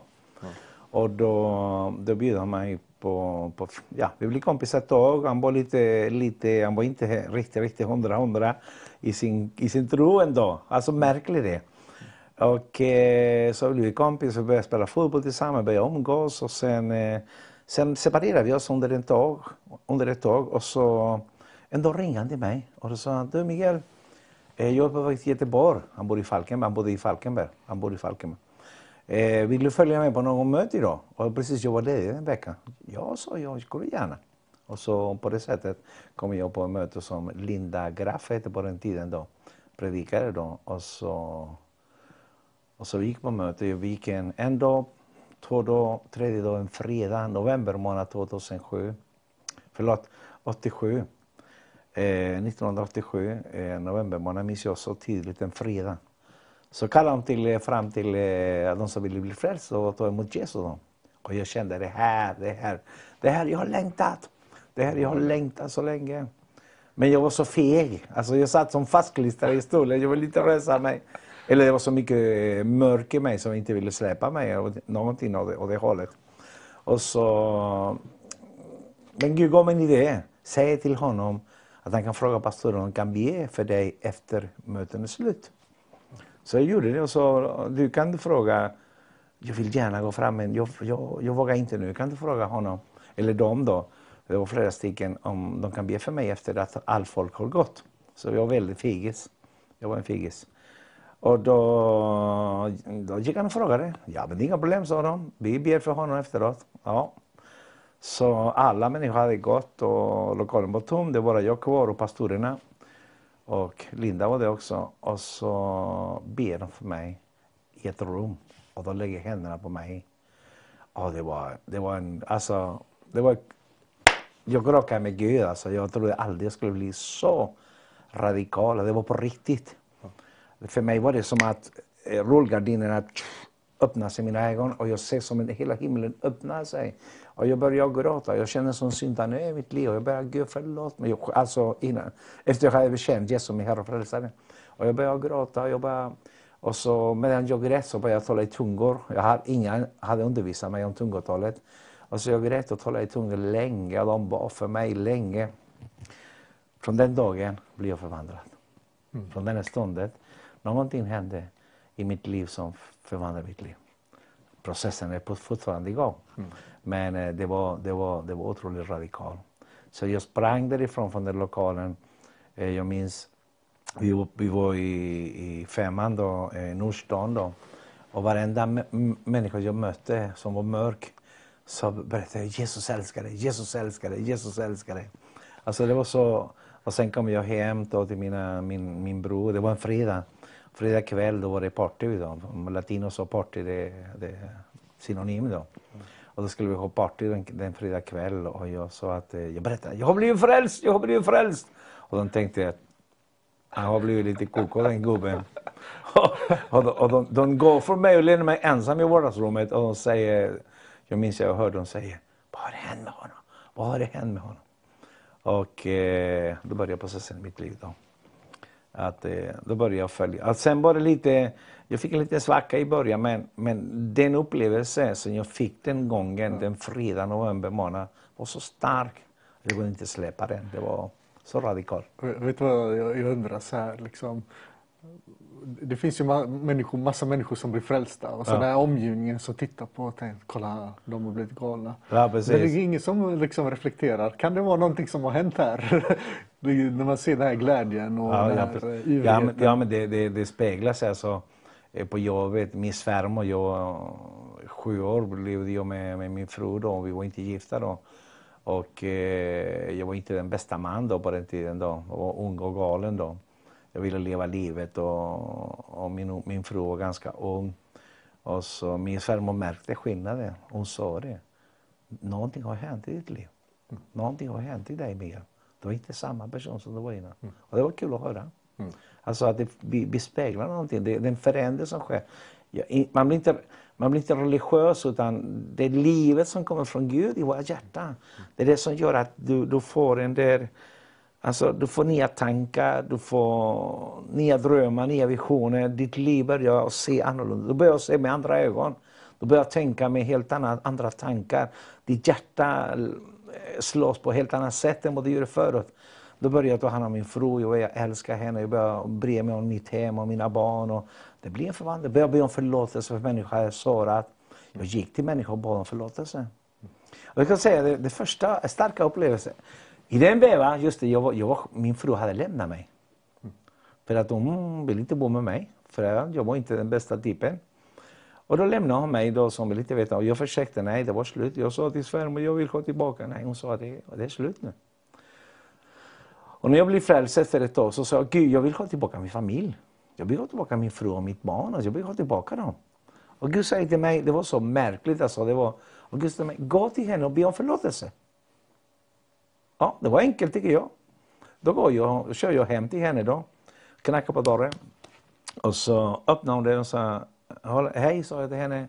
Eh, jag vill bara berätta att jag har blivit frälst och kristen och troende och jag vill be om förlåtelse för all dumheter som hon har gjort. Och då börjar hon be då, och börjar... Hon börjar skälla på dig? Ja, för det på grund av att eh, hon tror inte på mig. Hon tror inte på mig. Alltså, säger jag har blivit frälst, så what? Vad, vad, vad menar du? Och då började hon att berätta då, eh, allt eh, ilska som hon hade. För jag hade sårat henne så mycket, så många gånger. Så att hon hade rätt att agera på det sätt som hon gjorde. Och hon, eh, hon, hon, hon vill bli bråk istället. Det blir ingen försoning. Mm.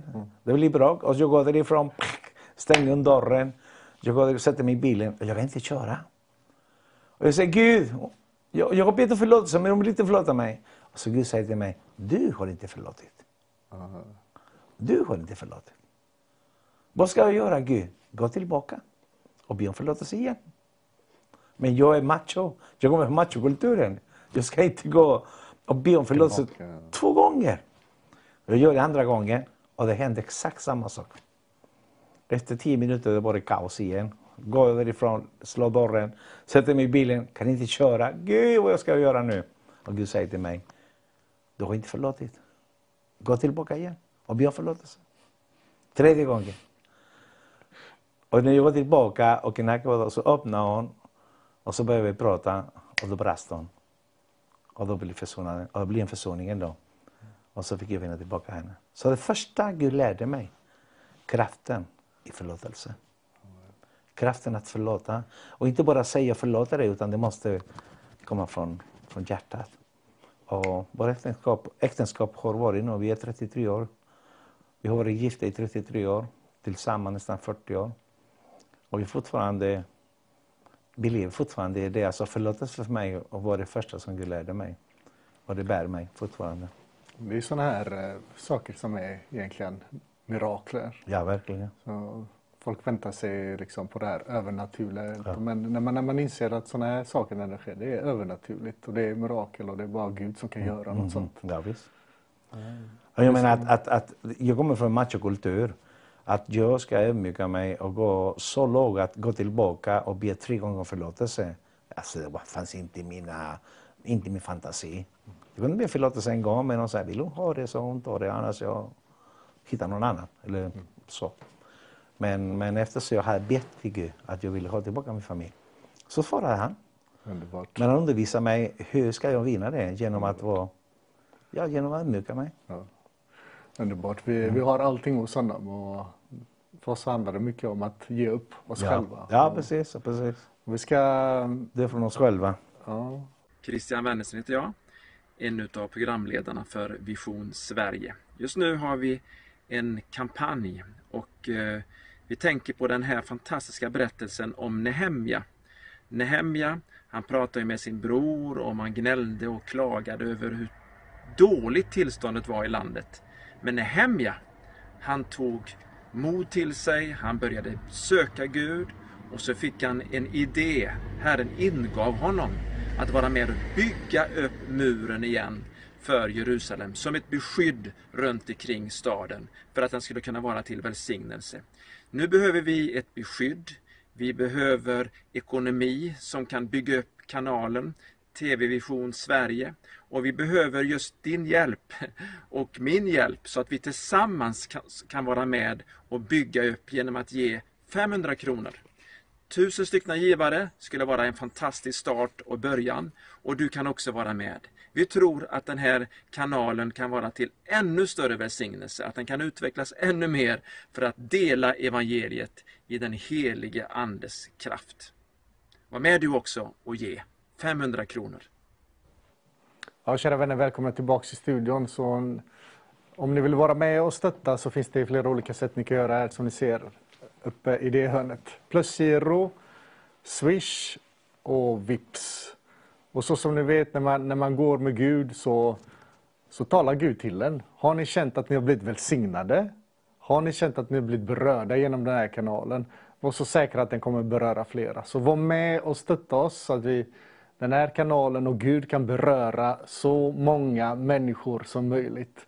Och beröra just med sådana här budskap som dina, det här budskapet du kom med här Miguel och ditt vittnesbörd.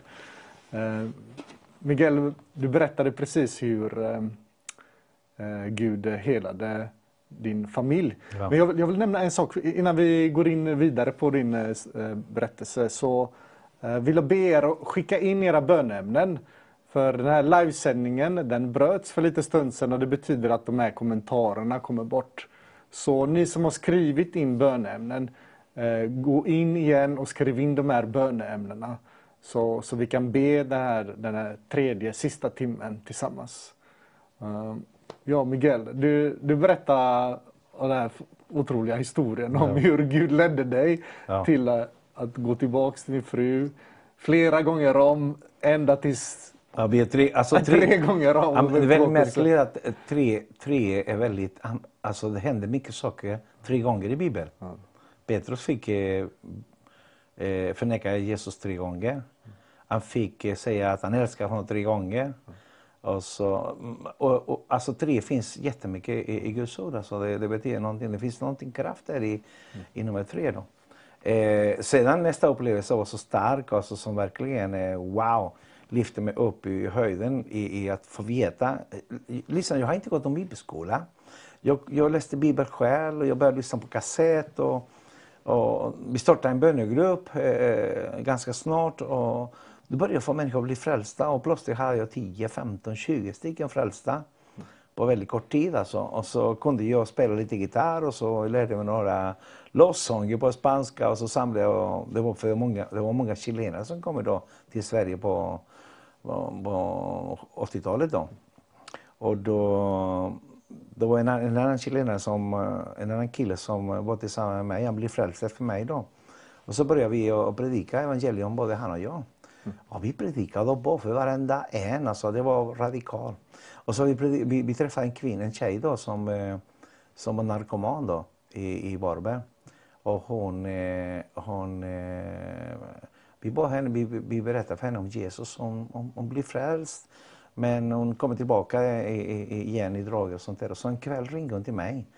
Eh, klockan var elva på natten. och sa hon till mig, Miguel, du måste komma och hjälpa mig för annars jag tar livet av mig. Och jag vill träffa din, med Allan då, din kompis. Och han hade flyttat ute på landet. Eh, på väg till Ulla någonstans i någon lantlig ställe, ingenstans där. Och, och Guds, Guds röst sa till mig, gå inte, och inte själv på någon med dig.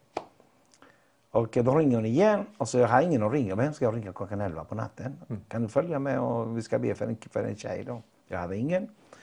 Men eh, då åker jag dit då och så, och så, så, så hämtar jag henne i min bil. Så tar jag henne i bilen så åker vi då ute på landet då.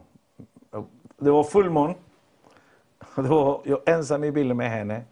Och jag ber då medan vi åker så hon berättar sina problem och så vidare. Och jag sätter på lovsången och så vidare. Och så plötsligt hon förvandlas fullständigt till en manröst in i bilen jämte mig. Jag hade aldrig varit med om, om, om hur man driver ut demoner. Jag har aldrig sett, alltså aldrig, jag menar, jag har sett skräckfilmer. Mm. Ja, men aldrig varit med om sådana grejer. Och när hon börjar prata med manröst, hon vände sina ögon och hon vet allt som, som händer när en kvinna är besatt. Och jag visste inte vad jag skulle göra.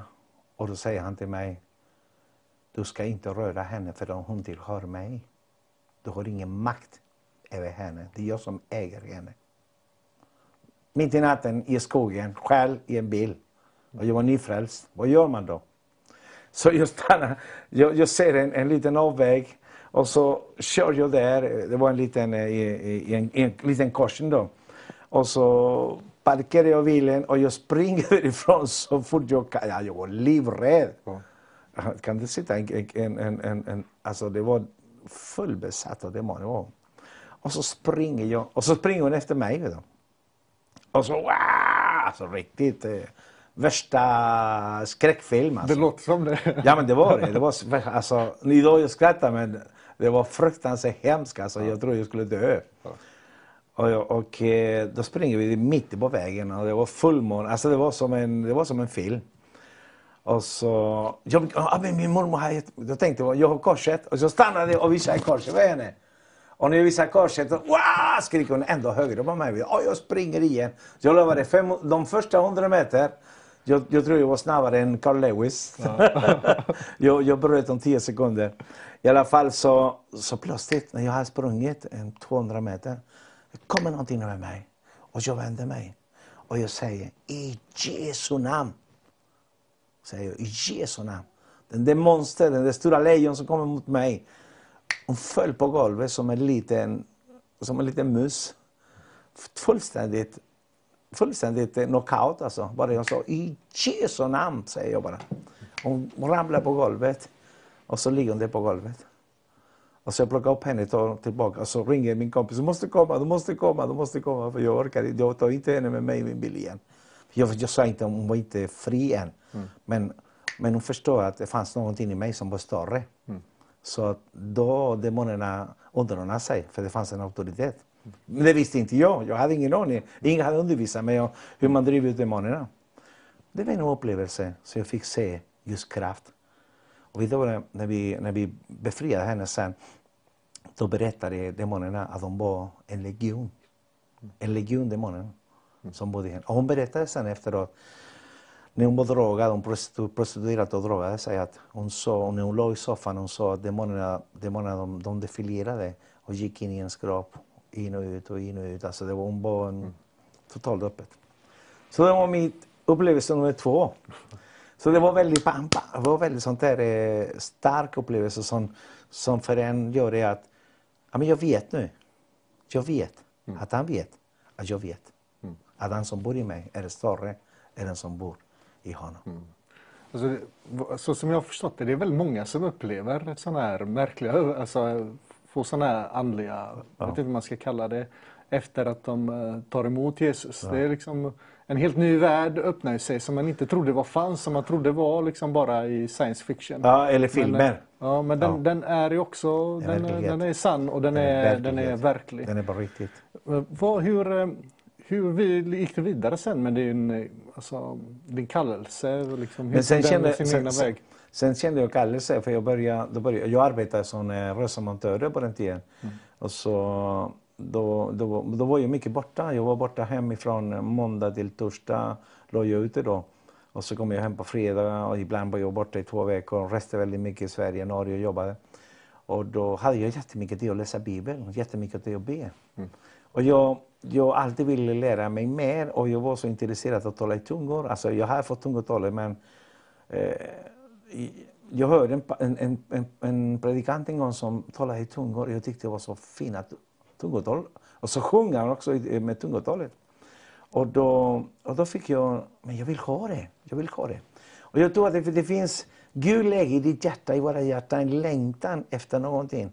Men det är upp till mig om jag, om jag gör någonting av det. Och så börjar jag, jag bestämmer mig, jag sätter klockan, en kvart och börjar i tungor, varenda dag, varenda kväll. Jag börjar vara i tungor, varenda dag börjar jag i tungotalet.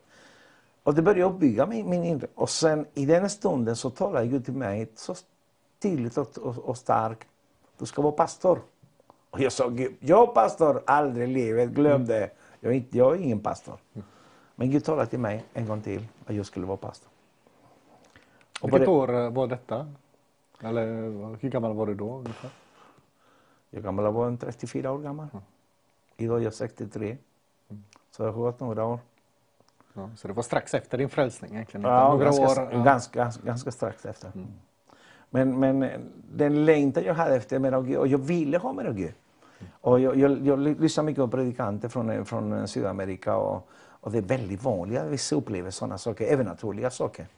Eh, det, det, det dagliga, så att man ber för sjuka och helande och eh, starka evangelister som ja, döda som reser sig upp. Och jag tänkte, men om de kan, varför ska inte jag kunna göra sam, samma sak?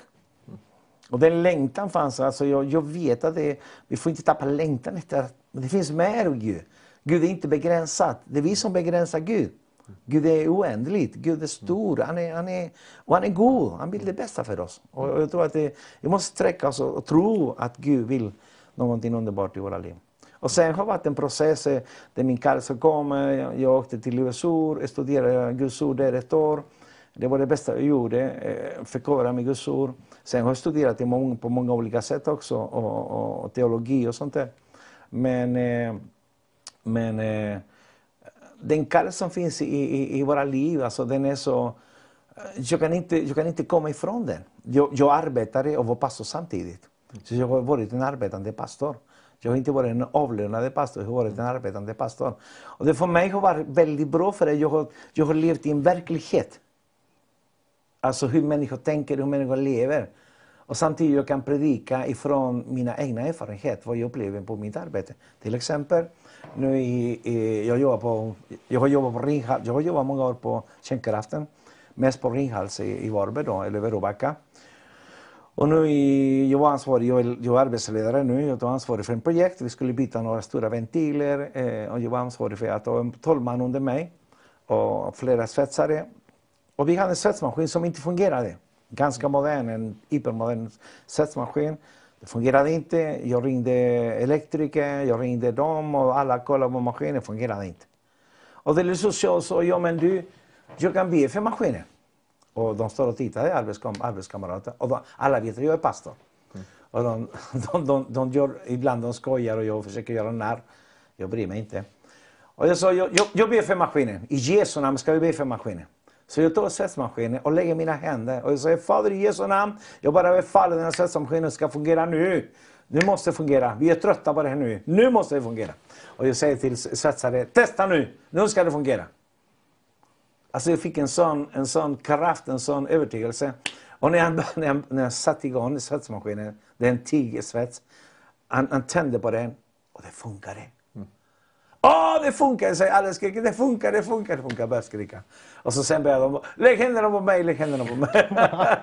och, och så säger de, pastor har lagt händerna på maskinen och den fungerar. Och den fungerade hela tiden medan vi hade projektet. Ja, underbart. Och jag menar sådana saker i det verkliga livet, det är, då ser människor. Det fanns en, en, en jobbarkompis som han, han, han var egenföretagare, men han, var där och jobbade. Han var mig då. Tror du på mirakel, sa han till mig. Kvällen innan, han frågade mig. Tror du på mirakel? Självklart, sa jag. Hela Bibeln är full av mirakel. Ah, Okej, okay, sa han. Jättebra. Nästa dag när han kom, han skulle ta över andra skiften då. Så jag lämnade över vad de skulle göra på kvällen. Så kom han till mig då. Och han hade hört jag hade bett för maskinen och hade blivit till. Alltså, rör mig inte, rör mig inte, sa han, rör mig inte. Och då han berättat, när pastor la händerna på den maskinen så hände någonting. Mm. Och jag tror det är där, att vi, vi kan vara frimodiga i, i, det, i, i, i, bland människor. Att våga och stå för, för vår tro, våga och bekänna vår tro. Våga och lägga händerna. Det är inte så att vi, jag lägger händerna på allt som finns. Men det finns vissa stunder som Gud bara manar dig att, att du ska ta det beslutet. Och den auktoritet som jag har fått från Jesus, att, att be. Till och med svetsmaskinen fungerar. underbart. underbart. Är du en av alla dem som gläds över Vision Sverige? Att det flera dagar varje vecka är livesändningar med spännande intervjuer, förkunnelse, undervisning, lovsång. Att det är program som når ut till människor som aldrig har hört evangeliet. Jag vill uppmuntra dig att stå med tillsammans och bygga liksom en skyddsmur runt Vision Sverige. Eh, det behövs pengar för att bedriva bra kristen TV. Och Vision Sverige har behov av Tänk ifall tusen gåvogivare med möjlighet att ge 500 kronor varje månad eh, kunde vara med och stötta Vision Sverige och stå med och bygga det andliga skydd likt eh, Nehemja i Gamla Testamentet där, där folket var med och byggde upp murarna runt staden. Eh, tänk ifall du som tittare, du som supportare, du som har möjlighet du kanske inte har möjlighet att ge 500, du kanske ge 100 kronor eller 50 kronor. Men när många är med så blir arbetet lätt. Så jag vill uppmuntra dig att stå med och stötta Vision Sverige så att vi i fortsättningen kan ha god kristen TV i Sverige. Gud välsigne dig. Ja, kära tittare, om ni vill vara med och stötta oss så finns det flera olika sätt. Ni ser Plusgironumret kommer upp här alldeles strax. Placero, vi har Swish, vi har Vips. Så om ni får det på ert hjärta att vara med och låta Guds rike få bryta fram i Sverige med starka vittnesbörd. Och så det här är olika sätten ni kan göra det på. Och eh, var också och skicka in de här bönämnena på Facebook-kommentarerna där så kan ni skriva in era bönämnen. Så om ni kommer på någon just nu som behöver bön eller om du behöver bön eller befrielse eller bli helad så, så skriv in här så ska vi be ihop den eh, sista tredje timmen som ni ser där. Ni kan smsa också eller på Facebook. Och vi har även ett nummer eh, där som ni kan ringa och om ni behöver prata med någon just nu om ni vill att någon ska be för er just nu, så ring det här numret. Gud välsigne er. Eh, jag sitter här med Miguel fortfarande och du berättar massa intressanta vittnesbörd. Det är liksom, var det 33 år sedan du blev frälst. 33 år sedan. Och det, alltså jag har ju förstått att ett år med Gud är väldigt händelserikt. Det är ja. inte som ett vanligt år. Jag, nej, kan, jag kan bara föreställa mig hur mycket du har att berätta. Men jag, jag ger dig ordet för jag vet att du har eh, fler uh, intressanta vittnesbörd alltså, att dela med dig. Ja, när vi pratar om detta om givande. En av mina starka upplevelser var när Gud uppenbarade för mig. För det handlar om att få en uppenbarelse. Mm. Hur Gud tänker, hur Gud agerar, hur Gud verkar i våra liv. Det första var förlåtelse. Den andra var en andlig auktoritet över mörkret. Det tredje var det att eh, vara givande att ge. I, i, och, och, det var en speciell situation för mig. För att eh, då var jag frälst. Och då min fru var inte frälst då, så jag hade en bönämne där. Mina föräldrar var inte frälsta i Chile och jag älskar mina föräldrar väldigt mycket. Jag har alltid älskat dem. Och de började få besök av Jehovas vittne. Och det ville inte jag att de skulle få besök av Jehovas vittne utan jag ville att de skulle bli ta emot Jesus istället. Och sen var jag arbetslös, jag hade inget jobb då i den stunden. Och då, jag hade frågat min fru om hon ville gifta sig. Och nej, sa hon, nej jag, jag, ska inte, jag vill inte gifta mig. Men vi bodde tillsammans, fast jag var frälst. Och vi, vi hade barn tillsammans. Och, men jag, jag, jag, jag, kände att jag måste, jag måste eh, ordna till mitt liv på det sättet. Och då, då var jag bara ett möte så kommer en pastor från Amerika. Och då säger han, eh, jag har fått ett ord från Gud, då, så vi var en liten grupp i Falkenberg då, eh, att idag ska vi få in 30 000 kronor. Och detta var 1988, 89. Ja, 89 var det. 89. 30 000 kronor, det var mycket pengar. Det var en liten grupp. Mm. Och märkligt nog hade jag i min plånbok två sedlar, en 20 kronor och en 1000 kronor. De där stora 1000 kronor som fanns förr i tiden. Det var stora som en locka. I alla fall så säger så jag som en, som en god troende och en, eh, en som älskar Jesus och hela sitt hjärta, jag plockade fram 20 kronor. Det ska jag ge. Men jag hör en röst som säger till mig, nej Miguel, jag vill ha allt du har. Och jag tänkte, det här måste kan inte vara Gud, det måste vara djävulen som vill stjäla mina pengar. Och så hör jag rösten en gång. Och jag tar fram och jag börjar tänka, men Gud, alltså, den enda jag har. Jag har inga mer pengar sen. Och då, och då kommer rösten andra gången. Och sa, Miguel, ge allt vad du har. Men Gud det är allt vad jag har. Och så kommer rösten tredje gången igen. Miguel, ge allt vad du har. Och då förstår jag, det är Gud som talar. Och jag säger, Gud, okej. Okay. Du vet mina behov. Jag behöver tre mirakel i mitt liv just nu. Jag behöver ett arbete, jag behöver gifta mig och jag behöver mina föräldrar ska bli frälsta. Jag ger allt jag har Gud till dig. Jag behöver tre under, tre mirakel. Ingen har lärt mig, utan det var någonting som kom spontant från mitt hjärta. Då, då tog jag alla pengar och jag lägger alla pengarna då i, i, i offer. Och jag sa Gud, jag har tre böner som, som jag behövde ska göra i mitt liv. Det tog inte mer än, detta var en söndag. Jag tror antingen måndag eller tisdag ringde hon hem till mig och frågade mig om jag ville börja arbeta.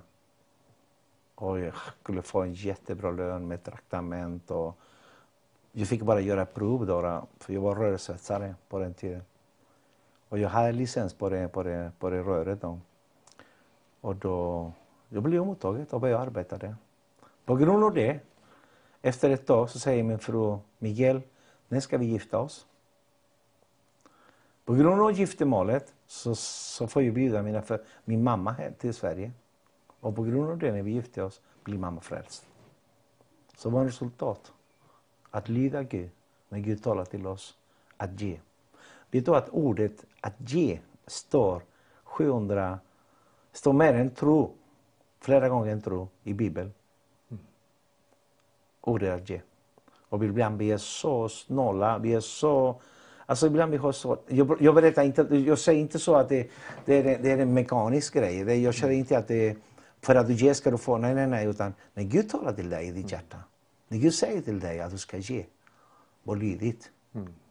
Gör det, för att det, det finns, en, det finns en välsignelse. Ja. Lydnad är bättre än offer. Ja. Och när vi lyder Gud, och jag fick se de tre Pam, pam. ingen annan visste det. Jag har inte berättat för någon. Men Gud visste det. Och Gud gav mig ett arbete, ett fantastiskt arbete. Jag hade en sån favör på mitt jobb, som var helt makalös. Tjänade hur mycket pengar som helst. Min fru sa ja, utan att jag behövde prata med henne, berätt, eller fråga henne mer. Och så min mamma kom till Sverige och så blev de frälsta. Pappa och mamma. Du vet på ett ställe, jag tror det är i Moseboken 5, så står det om Guds välsignelse. Ja. Så är det de som följer mina bud ja. och de som lyder min röst. Ja. Så kommer eh, liksom en massa välsignelser. Jag kommer att tänka på det. Femte Mosebok 28. Och det finns ett, ett bibelord som rör väldigt mycket, som jag använder väldigt mycket, det var det när han säger att han ska välsigna dina händers verk. Så allt jag gjorde, för jag jobbade med händer då på den tiden. Varje gång jag skulle lägga ett prov eller svetsa någonting som var svårt inom kärnkraft eller pappersbruk eller, eller petrokemi. Så när jag skulle svetsa skulle röntgas och ta bilder och sånt där då, så låg jag alltid i hennes Fader, tack du välsignar mina händers verk. Och så gjorde jag arbetet och så jag lyckades. Och vad gör man då? Man ger, man ger ära till honom. Man är tacksam till honom. Det är tacksam. Vad, eh, vad gör du nu för tiden? Hur ser din eh, kallelse ut eh, idag? Nej, men idag jag är pastor i, här i Göteborg. Jag, jag har en församling, internationella församlingen i, här i Göteborg. Vi befinner oss på Östra kåren eh, där, där vi sände eh, konferensen. Ja, just det. Eh, så det har jag bara gudstjänst och så har jag en, eh, en lärjungaträning gör vi på onsdagarna och sen har jag en grupp i Varberg också och så håller på att starta en bönegrupp i Halmstad också. Så det är full rulle. Och, på grund av pandemin med så de ringde mig från, eh, från mitt gamla jobb då, på Ringhals så jag har jobbat lite grann i mellan april och maj och så nu har jag jobbat fjärde veckan och denna vecka. Men jag arbetar inte längre utan jag bara är en arbetsledare så nu går jag och pekar oss på vad andra ska göra så det är väldigt lätt jobb för mig. Men ändå, men samtidigt det, det, det lite tid. Alltså jag, jag har blivit van nu, jag har en, en disciplin att hemma att studera Guds ord, att be och, och ja, tid till något annat. Sånt. Jag brinner för, för att känna Gud. Jag brinner för att åka ut och evangelisera, för att predika. Och, reste ganska, förra året reste jag ganska mycket i hela världen genom att predika på olika ställen. Och det, det är det jag brinner för. Underbart Miguel. Ja. Jag är väldigt tacksam att du är här. Och jag tänker som en här summering med gärna. Du, du pratade först om förlåtelse. Ja. Du pratade om eh, Andlig a- auktoritet. Mm. andlig auktoritet över mörkret. Och så pratade du om givandet. Ja. Har du någonting eh, du vill säga direkt eh, till tittarna? Så du Nej, men, men jag, ja, jag, jag, jag vill bara uppmuntra dig alltså att det, det Gud har lagt på ditt hjärta, tvivla aldrig på att det Gud har lagt på ditt hjärta, att han kan verkligen eh, kommer att fullborda det. Jag, jag, jag håller på att studera Filipperbrevet och kapitel 1 och vers 6 står det att han som har börjat det go- det goda verket i, hos, hos oss då, han ska också fullborda det till dess att Jesus kommer tillbaka. Så att eh, tappa inte tro, tappa inte din, din, din förtröstan på Gud. Eh, eh, knorra inte snälla, knorra inte. Gnäll inte att vi befinner oss i en pandemi, gnäll inte att det, kanske du har problem med jobbet, kanske du har problem med det, utan Lovprisa Gud. Eh, Lovprisa Gud, det betyder att du ger honom ära. Lovprisa honom och säga tack Fader för att du är så god mot mig. Det kommer att gå bra ändå. Halleluja, du är på min sida. Om Gud är på min sida, vem kan då vara emot mig? Och jag har gått igenom olika processer. Paulus säger så tydligt också, jag har lärt mig att leva i, i överflöd och också leva i nöd. Och jag tror det är väldigt viktigt att vi har en positiv attityd. Vi tror på Gud, Gud älskar dig, Gud, Gud vill- det bästa för dig. Han är ingen mörkret, han är ingen Gud, en, dålig, en dålig Gud som en dag han, han är på gott humör och nästa dag han är, han är, han är ledsen. Utan han är en Gud som älskar oss och han vill alltid det bästa för, för oss varenda dag. Så förtrösta på honom, låt inte dina tankar bli inte modlös när problemen kommer. Problemen alltid ska finnas. Alla vi människor går genom olika problem. Jag går genom olika problem. Men Gud är densamma och Gud älskar dig. Så förtrösta på Jesus, förtrösta på Gud och förtrösta på hans ord. För hans ord är sanna och de är verklighet. En kraft för våra liv, för vår själ. Så var välsignat och eh, underbart att kunna dela eh, en del av min vittnesbörd. Och tack ska ni ha. Tack så mycket, tack så mycket Miguel.